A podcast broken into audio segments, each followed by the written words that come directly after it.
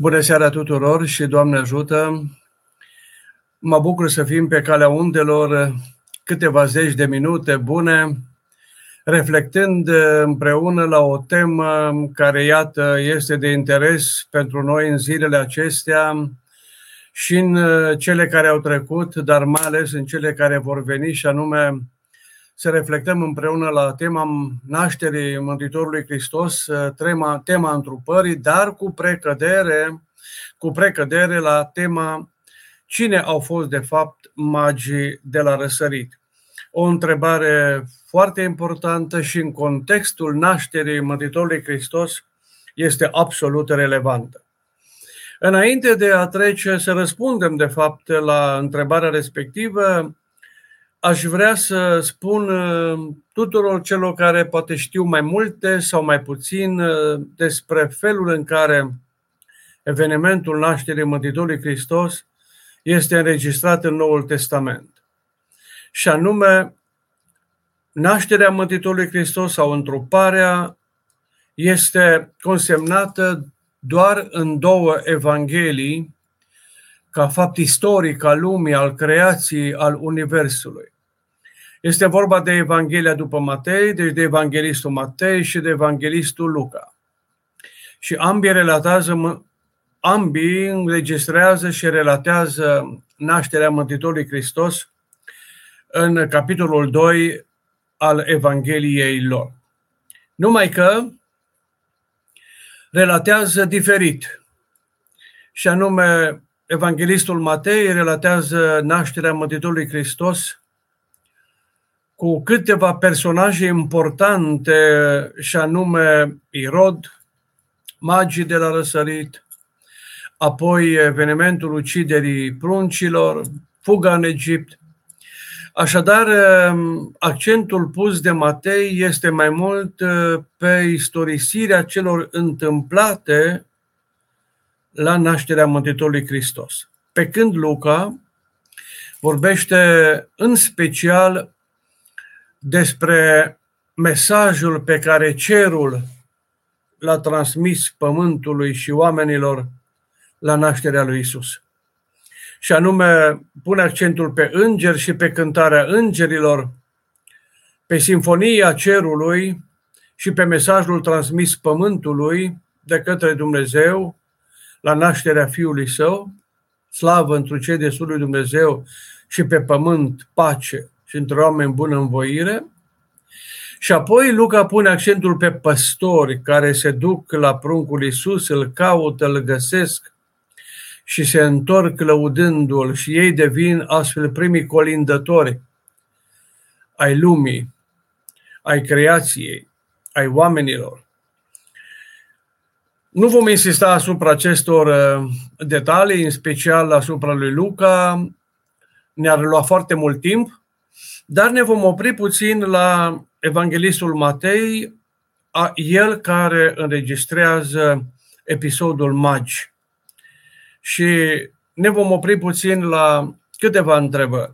Cine au fost acești magi, așa cum este și tema care mi-a fost uh, cerută spre dezbatere, de unde vin ei și de ce vin, când se întâlnesc cu Irod, ce se petrece acolo, modul în care îl găsesc pe pruncul Isus și în cele din urmă întoarcerea lor. Vom vedea foarte important acest lucru legat de întoarcerea lor și vom vedea de ce.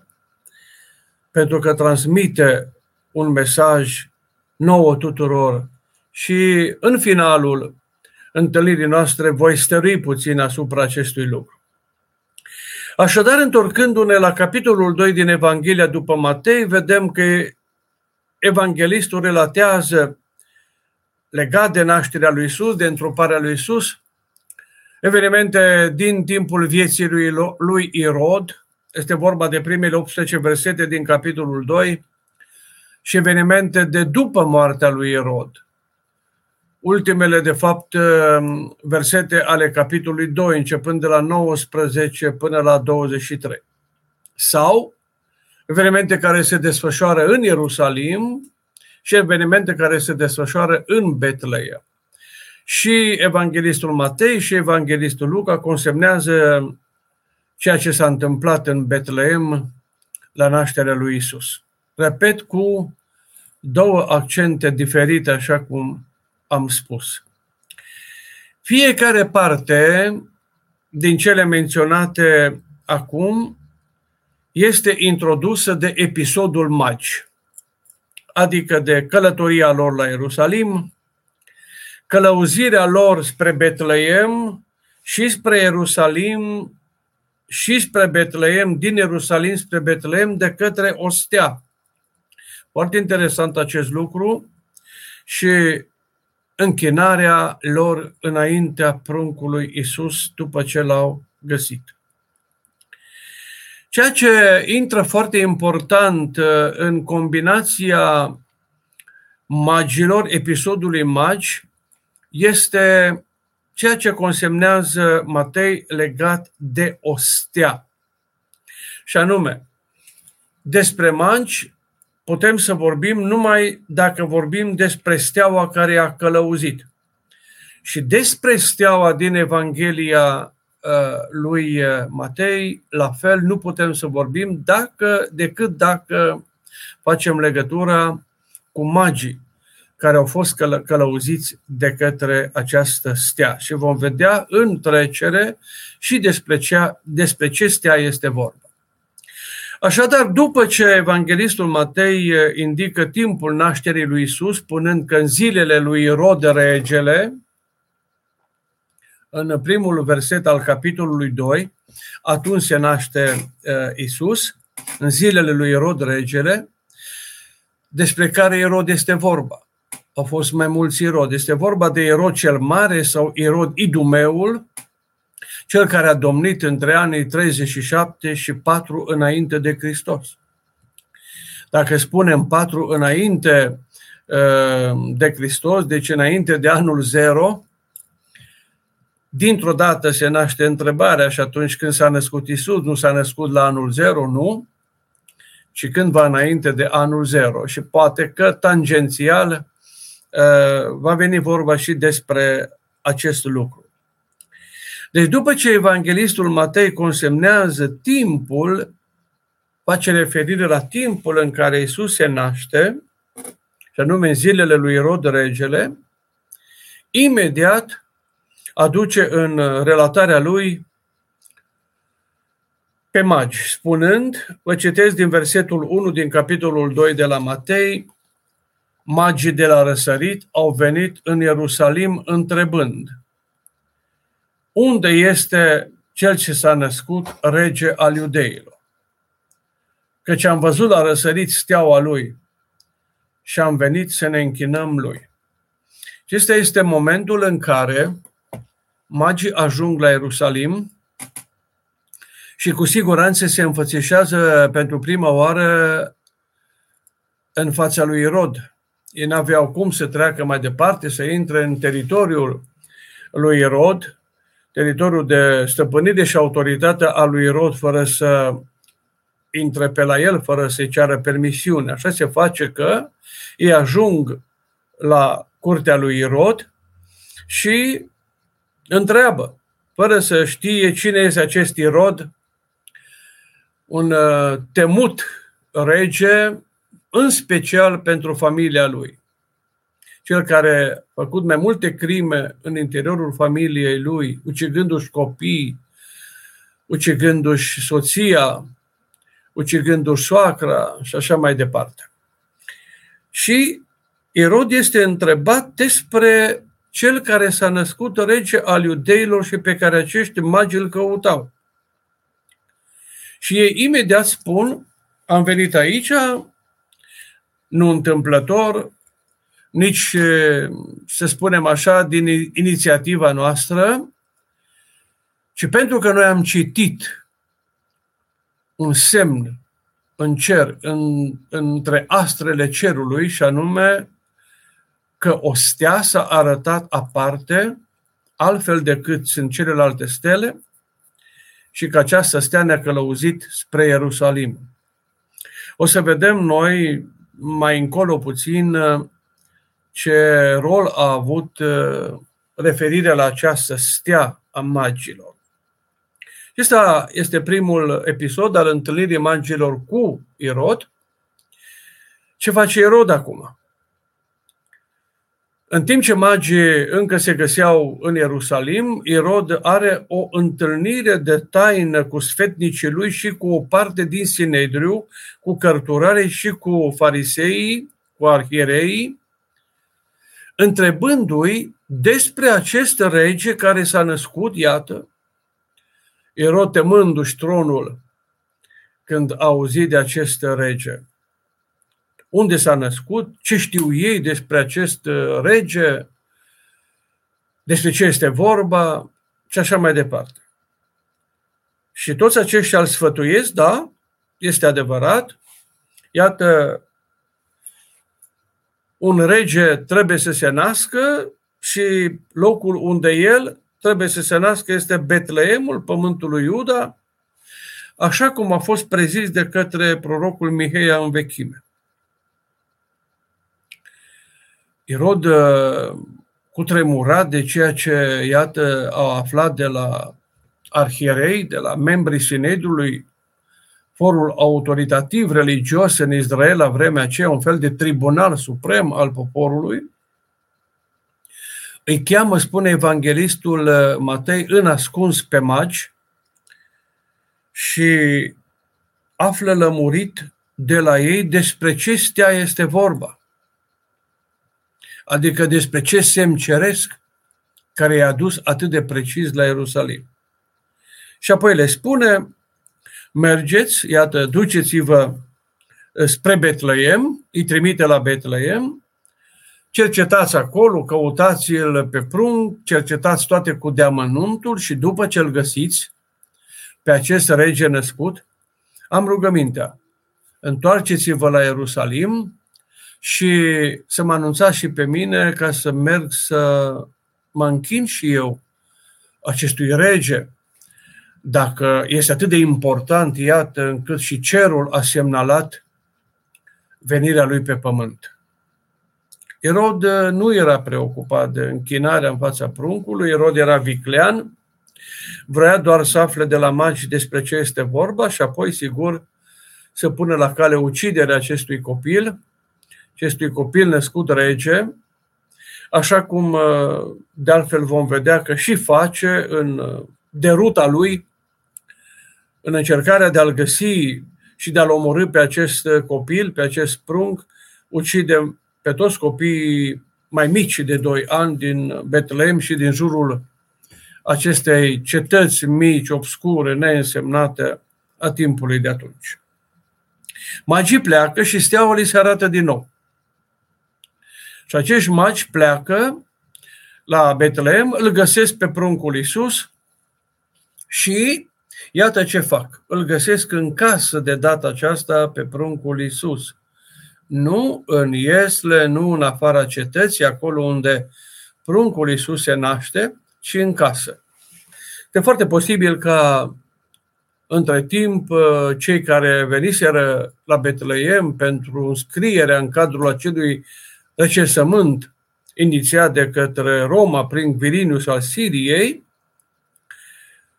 să fi găsit, sigur, Sfânta Familie, loc în vreun han, deci într-o casă, oamenii mai plecaseră din cetate și iată, magii îl găsesc pe prunc în casă de data aceasta. Păstorii l-au găsit în Iesle, după câteva ore de la nașterea lui, sigur. Și când au intrat în casă, iată ce fac ei. Vă citesc din uh, Sfânta Scriptură, din Evanghelia după Matei, capitolul 2, versetul 11. Intrând ei în casă, au văzut pe prunc împreună cu Maria, mama lui, și căzând la pământ, s-au închinat lui. Ne oprim puțin la această parte de verset, această primă parte a versetului 11, care consemnează o atitudine neobișnuită a magilor. Spune, s-au închinat lui căzând la pământ. Este vorba de un gest de reverență care în Orient se făcea numai în fața regilor era un gest prin care se arăta supușenie totală, supunere totală, respect de plin, atitudine de reverență uh, fulminantă arătată unui rege, iar acest, acest mod de închinare, aplecându-se până la pământ, uh, se făcea în așa fel încât fruntea să atingă pământul în fața regelui. Deci o plecăciune totală, un act de reverență de plină în fața regelui. Acest lucru fac acești magi. Și cu siguranță ne întrebăm, și o să răspund la acest lucru, cu siguranță ne întrebăm de ce fac ei acest lucru. Ce știau ei despre acest copil sau cât de multe știau despre acest copil. O să vedem de unde puteau să știe și ce anume știau atunci când vom încerca să identificăm imediat pe acești magi. Și mai departe, partea a doua versetului, la fel de importantă ca și prima, în care este descrisă a doua atitudine a lor în fața copilașului, în fața pruncului, iată ce spune Matei. Și deschizând visteriile lor, i-au adus lui daruri, aur, tămâie și smirnă. Deci nu alte daruri, nu hăinuțe, nu jucării, cum se obișnuiește să se facă uh, ca și cadou adus unui copil, ci aur, tămâie și smirnă. Iarăși îi uh, plasează pe acești magi darurile lor într-o ipostază cu totul aparte în fața acestui prunc nou născut.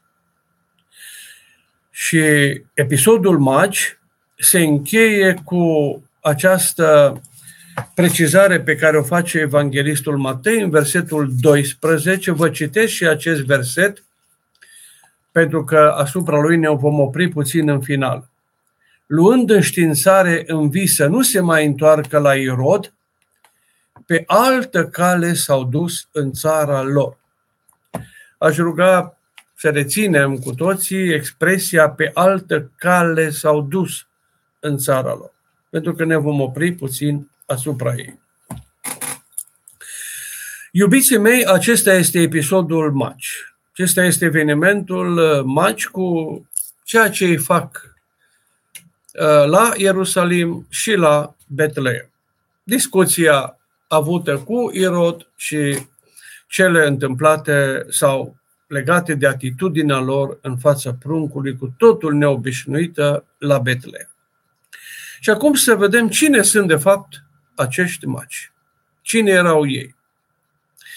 Aș dori să vă spun că de-a lungul, timpul, de-a lungul timpului, specialiști, exegeții, nou testamentari și nu numai ei, oamenii de toate categoriile, în special oamenii de știință, au dat diferite, diferite răspunsuri la întrebarea cine sunt acești magi sau cine au fost, de fapt, acești magi care au venit de la răsărit.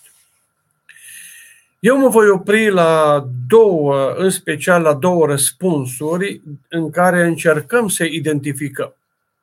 Și anume, unii au uh, crezut sau unii sunt de părere că aceștia au fost astrologi, oameni de știință din extremul Orient, fără să precizeze anume de unde și cărei școli științifice aparțineau, foarte buni cititori în stele, care, iată, observând o stea cu totul aparte, se duc, se, călă, se uh, o urmăresc, se lasă călăuziți de ea și ajung la Ierusalim. Fără să știe de fapt încotro se duc, de ce călătoresc acolo, steaua i-a condus și ajung la Ierusalim, sigur că întâlnesc autoritatea a timpului, politică a timpului și anume pe rege, pe Erod, intră în discuție cu el și cele mai departe. Și asta ar fi o primă parte de răspuns, o primă variantă de răspuns uh, la întrebarea cine sunt acești magi. Adică astronomi, astrologi, oameni învățați ai timpului, ai timpului respectiv, foarte buni cititori ai semnelor cerului sau ai astelor cerești. Foarte buni interpreți a ceea ce se petrece uh, în acest univers, uh, în special, sigur, în ceea ce noi numim cer, cu astrele de pe ea. O altă variantă de răspuns este următoarea, și anume că acești magi uh, trebuie să fi fost niște preoți păgâni, și anume babilonieni, perși sau arabi, preoți păgâni. Dar și oameni de știință în același timp foarte bine pregătiți în astrologie, încât și ei puteau să citească foarte bine uh, semnele de pe cer și să le interpreteze într-un anumit fel și să le aducă în contextul unui mesaj pentru pământ. Această variantă este mai credibilă. Și anume, și eu cred și sunt de părere că acești magi vor fi fost preoți, păgâni, din extremul Orient, puteau fi babilonieni, persani, nu-i putem identifica exact. Și ce anume ne conduce la această concluzie? Două lucruri din atitudinea lor. Și anume, primul lucru, întrebarea pe care o pun uh, lui Irod, și anume, foarte atent să fim la acest lucru. Unde este cel ce s-a născut, rege al iudeilor? Nu unde este regele iudeilor care s-a născut. Deci unde este cel ce s-a născut, rege al iudeilor. De ce este important uh, acest, uh, această traducere? Pentru că în original cuvântul Vasilevsk pentru rege este nearticulat. Și de ce este important acest lucru? Că e nearticulat. În, sigur, ceea ce noi încercăm să identificăm pe acești magi. Iată de ce este important. Dacă ar fi fost articulat, atunci ar, fi, ar trebui să traducem așa. Unde este regele, o Vasilev, regele iudeilor, cel care s-a născut? Și atunci întrebarea foarte ușor s-ar fi putut referi la regele în scaun în exercițiul acea vreme, și anume Irod, cel care era căutat de atât de maci. Dacă acest substantiv în original în limba greacă, Vasileps, nu este însoțit de articol, atunci, și așa este, trebuie să traducem așa. Unde este cel ce s-a născut? Rege al iudeilor. Deci, practic, ei ce căutau? Prin foarte uh, buna întrebare a lor și nuanța din întrebare. Ei căutau nu pe un rege care s-a născut cândva, deci pe regele iudeilor, care iată, la vremea respectivă era Irod, ci pe un nou rege, pe un rege proaspăt născut. Unde este cel ce s-a născut? Iată cum, ce anume? Rege al iudeilor. Deci în ce calitate? De rege al iudeilor. Acest lucru este foarte important și este o nuanță de traducere a textului original. Așadar, ei știau că caută un prunc care s-a născut rece. Mai departe, ce este important încă de remarcat? De unde știau ei despre acest rege? Ca să ajunge la concluzia că acești magi au fost niște preoți, foarte învățați ai timpului de atunci, din extremul Orient. Ce anume ne conduce la această concluzie din întrebare. Ei căutau un rege. Vreau să vă spun că pe toate epocile și perioadele robiei acestui popor ales a evreilor, ei au luat cu ei cărțile importante ale lor religioase, care vorbeau de un rege, de un mesia care se va naște din neamul lor care rege va inaugura o împărăție și care nu va avea sfârșit. Era ceva cu totul aparte.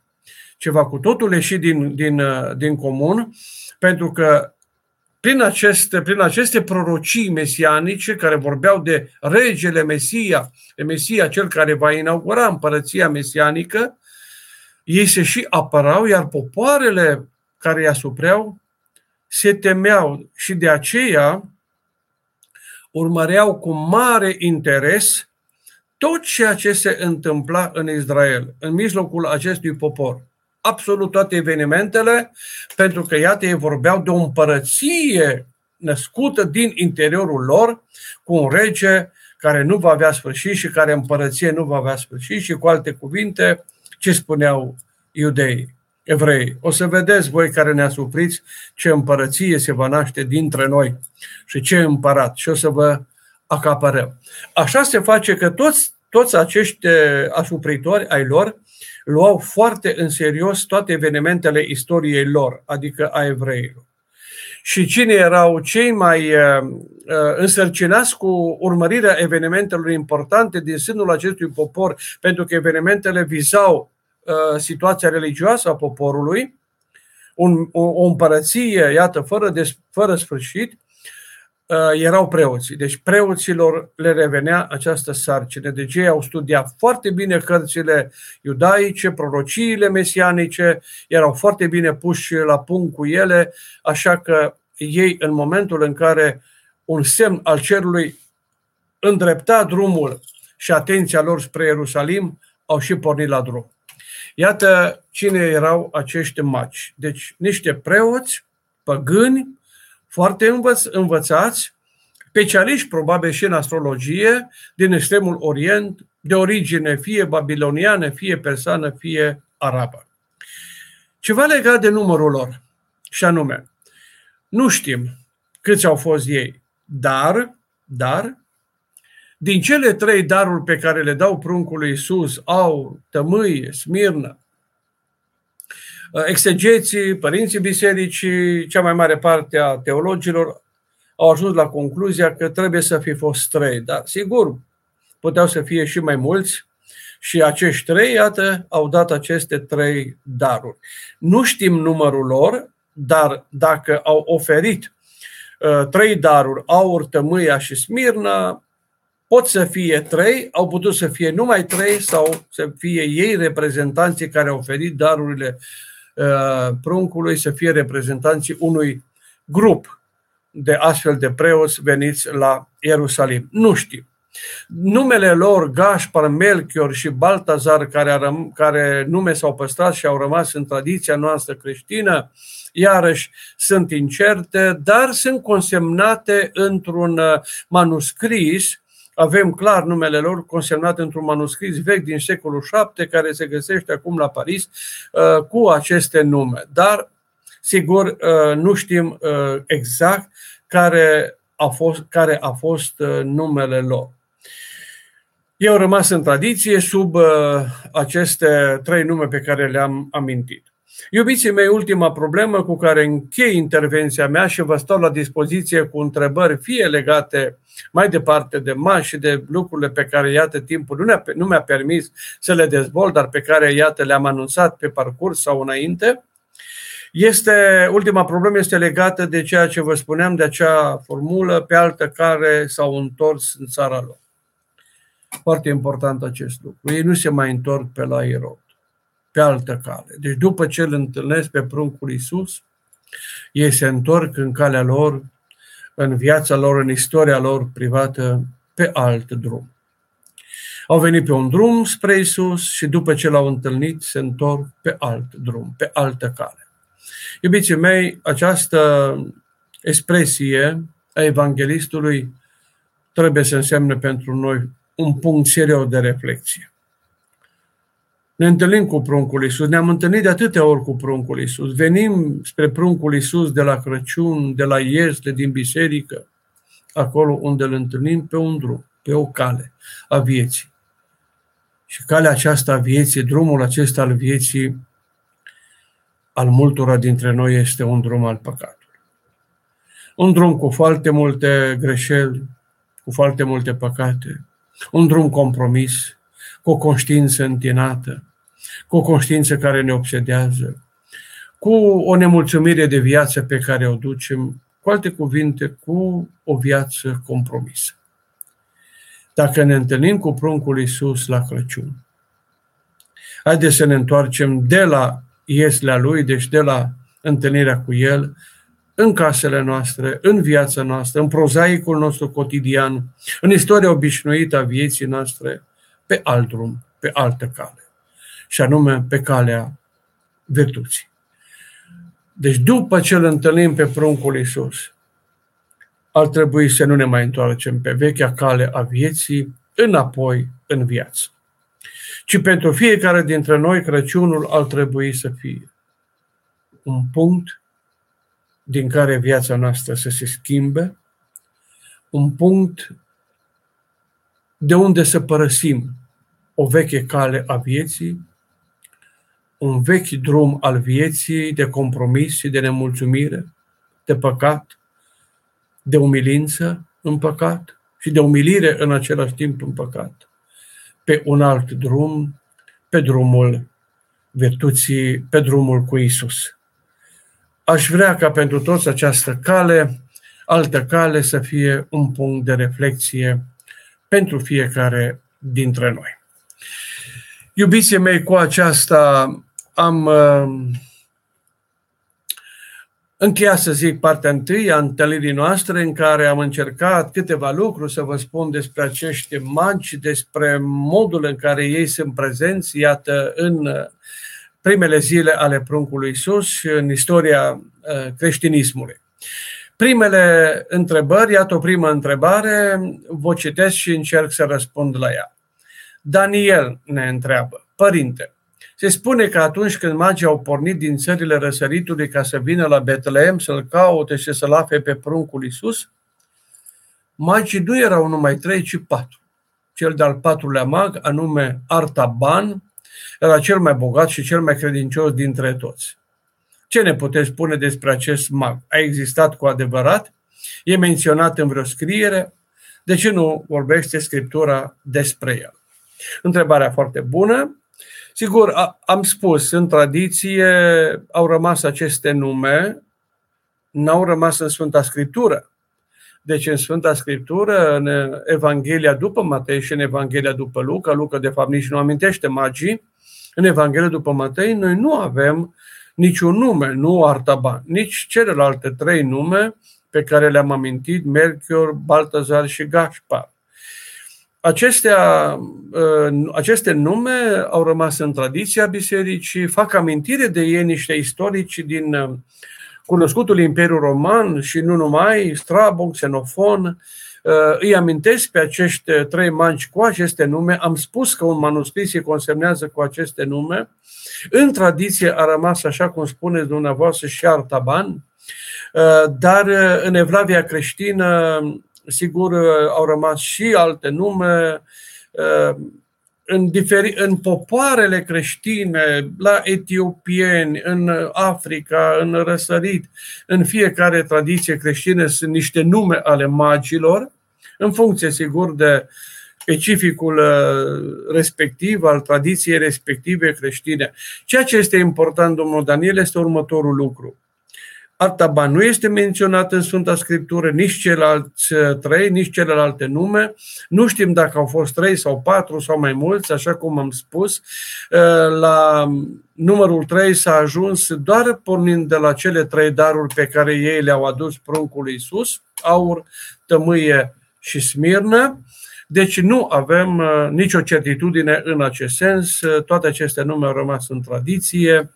Însă, domnul Daniel, nu cred că atât numele, am spus mereu aceste lucruri, sunt importante pentru noi, cât faptul că, iată, ei fac un lucru deosebit, aduc un mesaj uh, la pruncul Isus. Și știți care este mesajul adus la pruncul Isus? Este acela că ei au reprezentat atunci lumea păgână. Ei nu erau evrei, ei au venit din extremul Orient, uh, au reprezentat prin uh, prezența lor acolo lumea păgână. Adică, ce trebuie să reținem de aici? La pruncul Iisus n-au venit numai păstorii iudei, numai oameni din mijlocul poporului în care Iisus pruncul s-a născut, ci au venit și păgânii reprezentați de acești magi, ceea ce înseamnă că pruncul Iisus a venit pentru toată lumea. Nu numai pentru iudei, ci și pentru păgâni, pentru toată lumea. Și magii aceștia din, de la Betleem sunt uh, cei care vorbesc pentru prima oară. Sunt teologi, am putea spune, ai universalismului mântuirii. ai învățăturii despre faptul că Isus n-a venit doar pentru un popor, ci pentru toate popoarele lumii. Uh, cred că tot domnul Daniel este, care spune mai departe, părinte se presupune că, magia, că magii aceștia ar fi fost astrologi. Însă știm că citatul în, cititul în stele și orice alt, alt fel de ghicire sunt interzise de Dumnezeu și o răciune în fața lui. Oare ar fi fost posibil acest lucru? Uh, trebuie să vă spun un lucru. Ei nu erau evrei, ei nu aveau legea mozaică, ei erau păgâni. Pentru păgâni, cititul în stele și studierea astrelor cerești era absolut permisă. De altfel, știința nu este cea care se opune lui Dumnezeu în Israel, ci cititul în stele era interzis numai atunci când se încerca să se interpreteze uh, prezența lui Dumnezeu în lume și voind, vo, voia lui, uh, nu din uh, ceea ce el transmitea prin gura aleșilor săi, Iahve, adică al uh, profeților, ci prin ghicitorie, prin alte, știu eu, magii, prin alte forme, în felul acesta și din aceste rațiuni. Uh, era interzis cititul în stele. Noi, cu magii, avem de-a face cu oameni uh, păgâni, cu păgâni care nu aveau nici o interdicție din acest punct de vedere, iar uh, cititul acesta în stele a lor nu era nimic altceva decât un studiu al astrelor cerești, studiu care, coroborat cu ceea ce știau din legea iudeilor, din cărțile lor și din profeții lor, i-a adus la această concluzie să vină în grabă să-l caute pe acest prunc uh, despre care, iată, cărțile iudeilor spuneau, semnul a venit și ei îl pot citi. Uh, Andreea ne întreabă, spune așa, Doamne ajută, puteți să vă rugăm să ne spuneți la ce perioadă de la nașterea Domnului au venit magii să se închide Domnului. Vă mulțumesc. Imediat, la, sigur, la câteva zile, la câteva săptămâni, probabil, nu mai târziu, ei ajung în Ierusalim uh, uh, destul de repede, uh, poate chiar în timpul nașterii lui Isus Hristos, dar până când uh, ei discută cu Irod, până când Irod se consultă cu cei din uh, Sinedriu asupra timpului când urma să se nască acest prunc rege, despre ce rege este vorba, ce are el de făcut.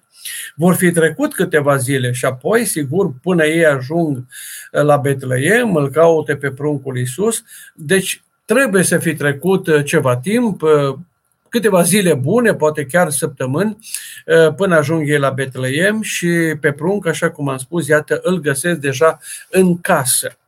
Nu este vorba, uh, nu este vorba aici de un timp foarte îndelungat de la naștere, uh, pentru că, pentru că urmează prigoana dezlănțuită, să spunem așa, actul necugetat al uciderii pruncilor Uh, făcut de către Irod uh, și uh, magii trebuie să fie plecat destul de repede din Betleem. Noi avem aici o mică problemă în sensul că mulți mă întreabă, bun, avem tăierea împrejur a pruncului la 40 de zile care s-a întâmplat la Ierusalim. Uh, și atunci cum a fost uh, posibil ca pruncul uh, să vină, iată, la Ierusalim. Trebuie să avem în vedere că studiul acesta pe care, iată, l-a făcut Irod, până a aflat de la magi, până, deci magii au plecat, nu s-au mai întors la Ierusalim ca să-i dea de știre lui Irod, Uh, nu, aveam, nu aveau ei atunci la dispoziție mijloace de transport foarte rapide ca și astăzi. Ei mergeau pe jos, călătoreau zile întregi.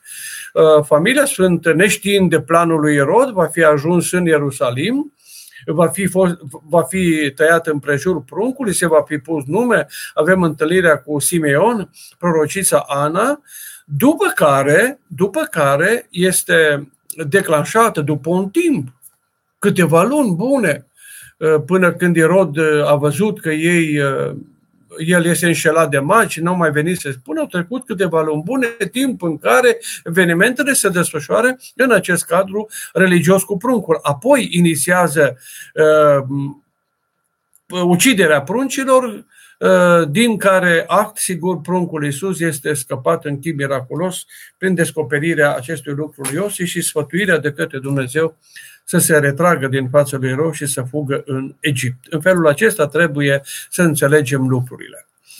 Aura ne întreabă, de ce aur, smirnă și tămâie, părinte? Nu existau multe alte bogății ale vremii vrednice de Fiul lui Dumnezeu? Da, foarte bună întrebare. Uh, nu am mai avut regazul să răspund sau să insist asupra acestor lucruri în timpul uh, prelegerii mele. Ei, acest lucru este foarte important legat de darurile pe care ei le-au adus și anume arată cât de multe știau ei despre acest copil, despre acest rege. Și anume în cărțile profeților, dovadă că erau foarte, foarte bine puși la punct, de atât le-au studiat foarte bine, le-au analizat foarte bine. În cărțile profeților despre acest rege mesianic din neamul lui David, uh, care nu va avea sfârșit, uh, se spunea că este un rege și preot în același timp uh, și Dumnezeu adevărat. Și ce fac ei? Ei aduc aur. Aurul era darul care era dat numai regilor regina din Saba, când vine la Solomon, impresionată fiind de tot ce a auzit despre Solomon, uh, despre înțelepciunea lui, despre faima lui, despre bogăția lui, despre splendoarea lucrurilor lui. Ne spune uh, cartea a treia a regilor că i-a adus foarte mult uh, aur regelui. Chiar citesc am aici în față versetul respectiv, trei regi, 10, uh, capitolul 10, versetul 2. Și a venit în Ierusalim cu foarte mare slavă și cu cămile care purtau mirodenii și, atenție, foarte mult aur și pietre scumpe. Deci erau și alte daruri care se ofereau, dar aurul era uh, specific regelui. Smirna, iată, foarte interesant, era o componentă de un fel de mirodenie care intra în compoziția uleiurilor, aromatelor cu care se ungeau trupurile, se îmbălsămau trupurile celor morți. Deci dacă ei au adus mirnă, știau că va muri acest prunc, acest rege, adică că este și om adevărat, nu numai Dumnezeu adevărat. Iar tămâia era uh, jerfa care se aducea lui Dumnezeu din această mirodenie se folosea doar la cult uh, pentru jerfa adusă lui Dumnezeu, uh, jerfa de tămâie a Vechiului Testament.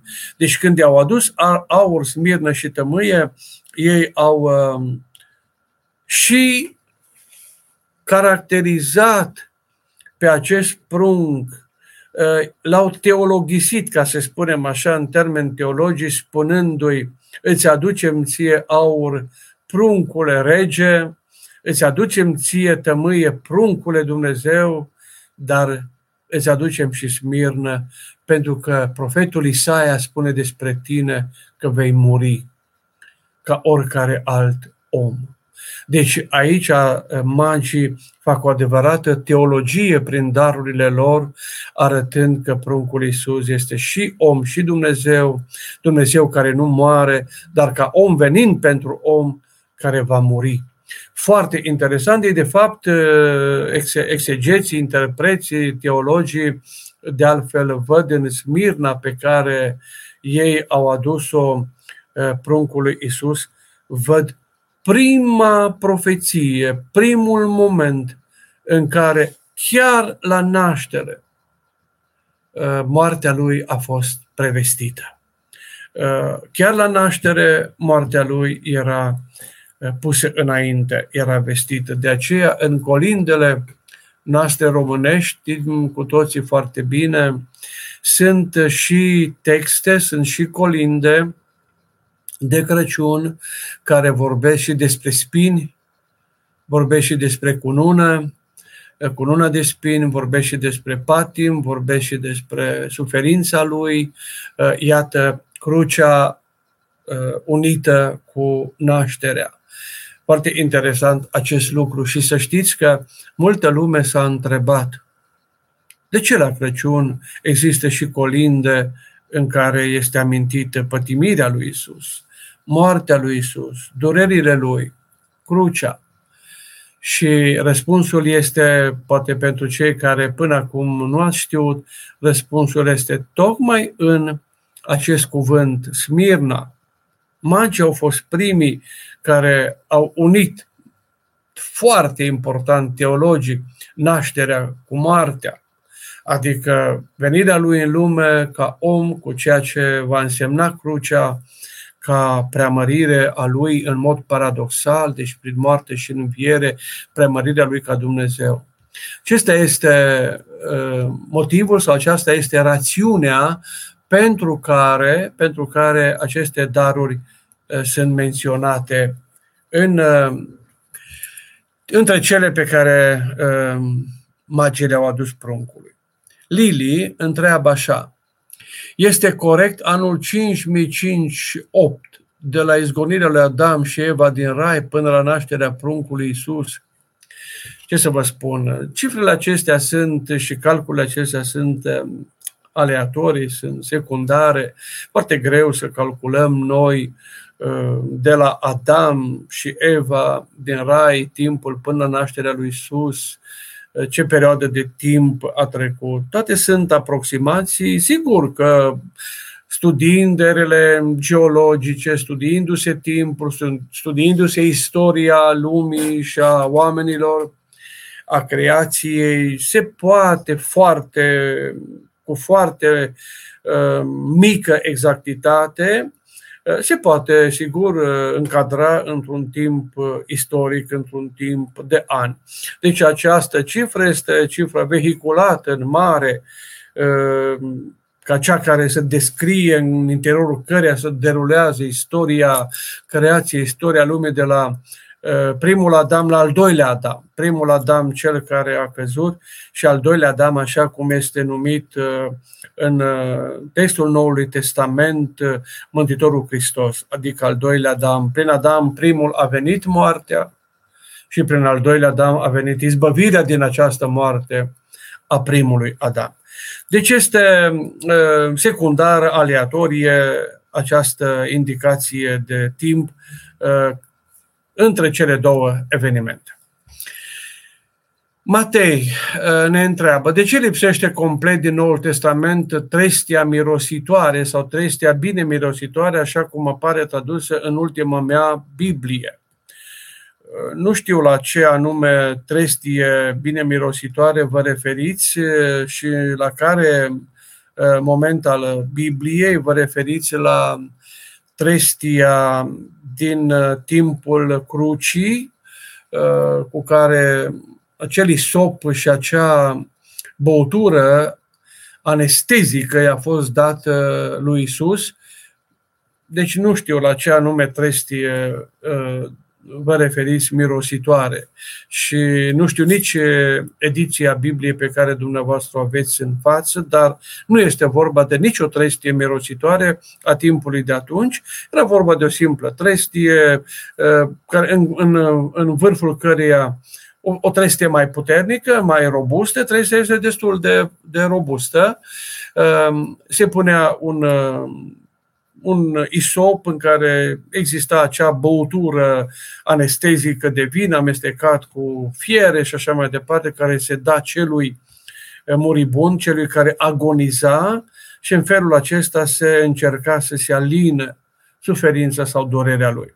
Dar nu avem uh, Uh, expresie din greacă referitor la trestia din timpul crucii a pătimirii de pe Golgota uh, sub acest apelativ sau sub, sub, cu această caracteristică. Mihaela, Doamne ajută, Părinte, la 8 zile a fost tăiat împrejur pruncul Iisus sau la 40 de zile? La 40 de zile a fost adus la templu, uh, tăiat împrejur și se pune nume și atunci este întâmpinat de către Uh, de către uh, dreptul, de către dreptul Simeon. Faptul acesta al întâlnirii cu uh, dreptul Simeon îl, îl găsim relatat în Evanghelia uh, după Luca, uh, iată în capitolul 2, așa cum spuneam, acolo este consemnată și nașterea și din versetul 25 este consemnat episodul Simeon. Era vorba de zilele curățirii, după legea lui Moise, l-au adus pe prunc la Ierusalim ca să-l pună înaintea Domnului. Este vorba de aducerea și punerea înaintea Domnului, care se întâmpla la câteva zile și apoi, așa cum am spus, la tăierea împrejur. Sorin, părinte profesor, cu cât timp înainte au plecat magii din extremul Orient ca să ajungă la Betlehem? Iarăși nu știm, dar vă spun ceva. Uh, despre steaua magilor uh, s-au emis mai multe ipoteze în timp și oamenii de știință au fost atenți și cu această problemă și în jurul anului 1600 un astrolog, un renumit uh, astrolog pe nume Johannes Kepler, uh, lansează ipoteza acestei stele. a, a consistenței acestei stele și anume el spune că, de altfel, această ipoteză a fost îmbrățișată și de către unii teologi în timp și anume spune că aceasta nu era nimic altceva decât uh, o suprapunere a planetelor Jupiter și Saturn din uh, constelația peștilor și suprapuse una peste alta în fundal cu constelația peștilor dădea o strălucire cu totul aparte. Și acest Johannes Kepler spune că aceast, acest fenomen uh, s-a întâmplat uh, în jurul anului 7 sau în anul 7 înainte de anul 0 Uh, și anume uh, în, uh, și a avut trei perioade de strălucire și anume 3 octombrie,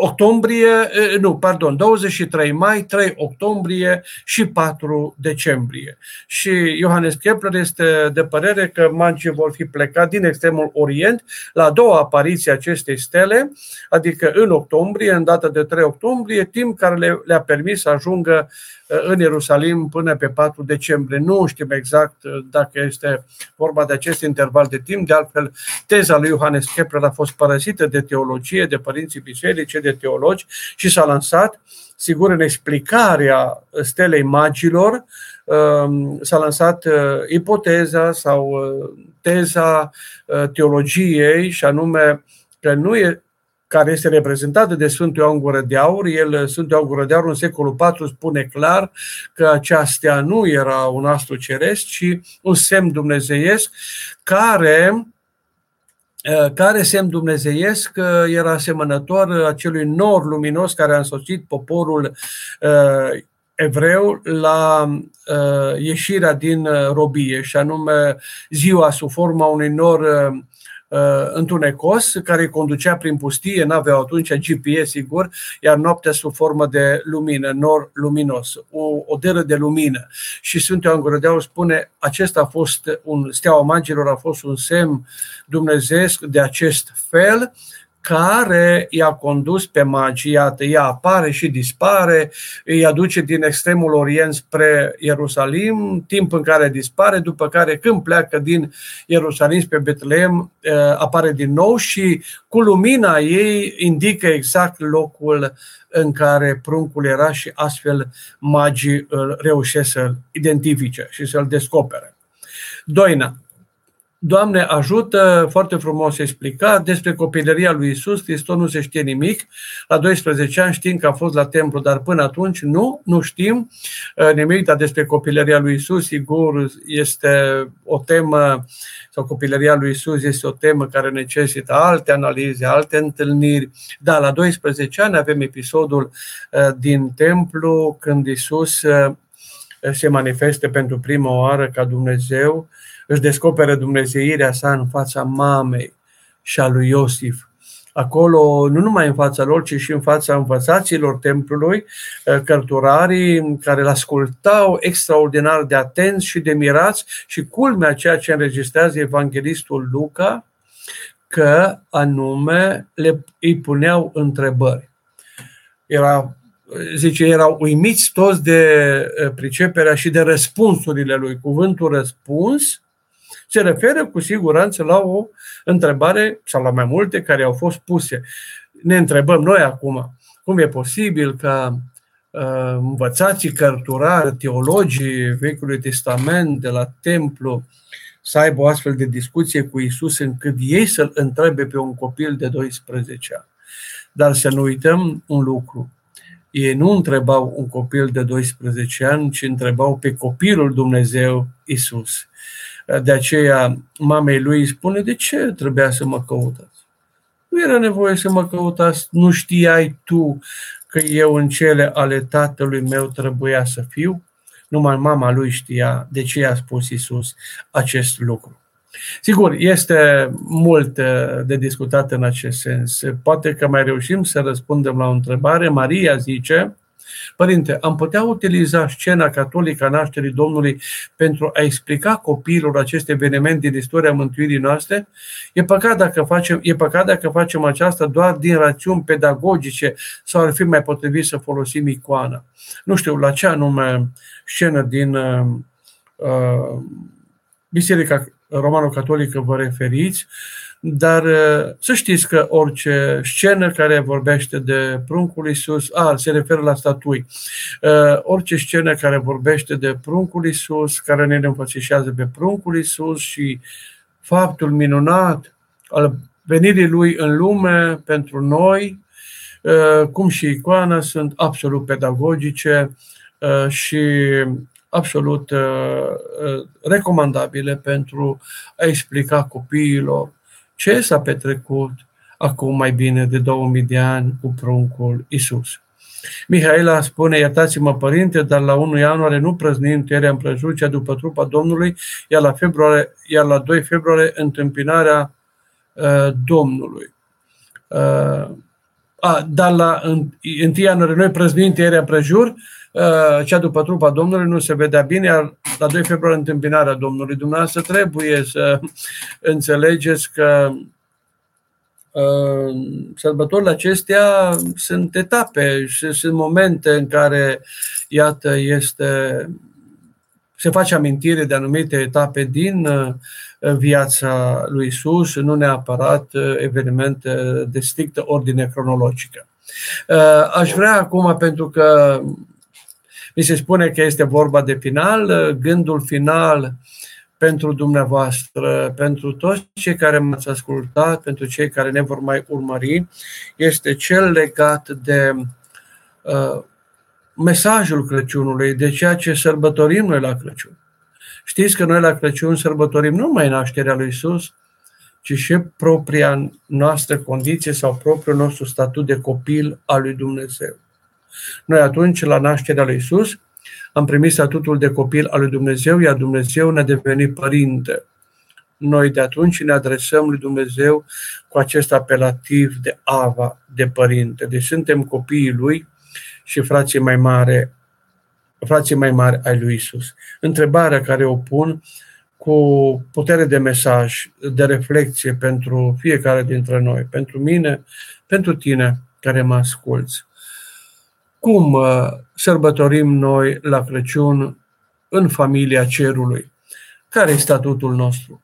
Și ca să înțelegem mai bine, haideți să ne împăcăm, haideți să ne iertăm, uh, pentru că suntem frați cu toții, haideți să sărbătorim uh, nașterea lui Isus în familia cerului, producând bucurie lui Dumnezeu, nu tristețe, văzându-ne Părintele Cel Ceresc, când ziua de Crăciun învrăjbim, când ziua de Crăciun copiii lui nu vorbesc unii cu alții, când ziua de Crăciun se ceartă, se lovesc și chiar și mai mult popoare creștine se ucid. Haideți să reflectăm la ceea ce înseamnă Crăciunul pentru noi și din perspectiva noastră, și anume aceea de copii ai lui Dumnezeu. Poate că dacă știm acest lucru, Crăciunul din anul acesta va fi altfel sărbătorit de fiecare dintre noi, mult mai profund, mult mai conștient și mai responsabil de ceea ce suntem, poate decât am făcut-o până acum. Eu vă doresc tuturor sărbători fericite și pe curând la o nouă întâlnire, uh, învățând împreună și reflectând împreună la ceea ce Cartea de Căpătâi a noastră ne spune atât de provocator, și anume Biblia. Vă mulțumesc, sărbători fericite tuturor și un Crăciun binecuvântat și liniștit cu pace.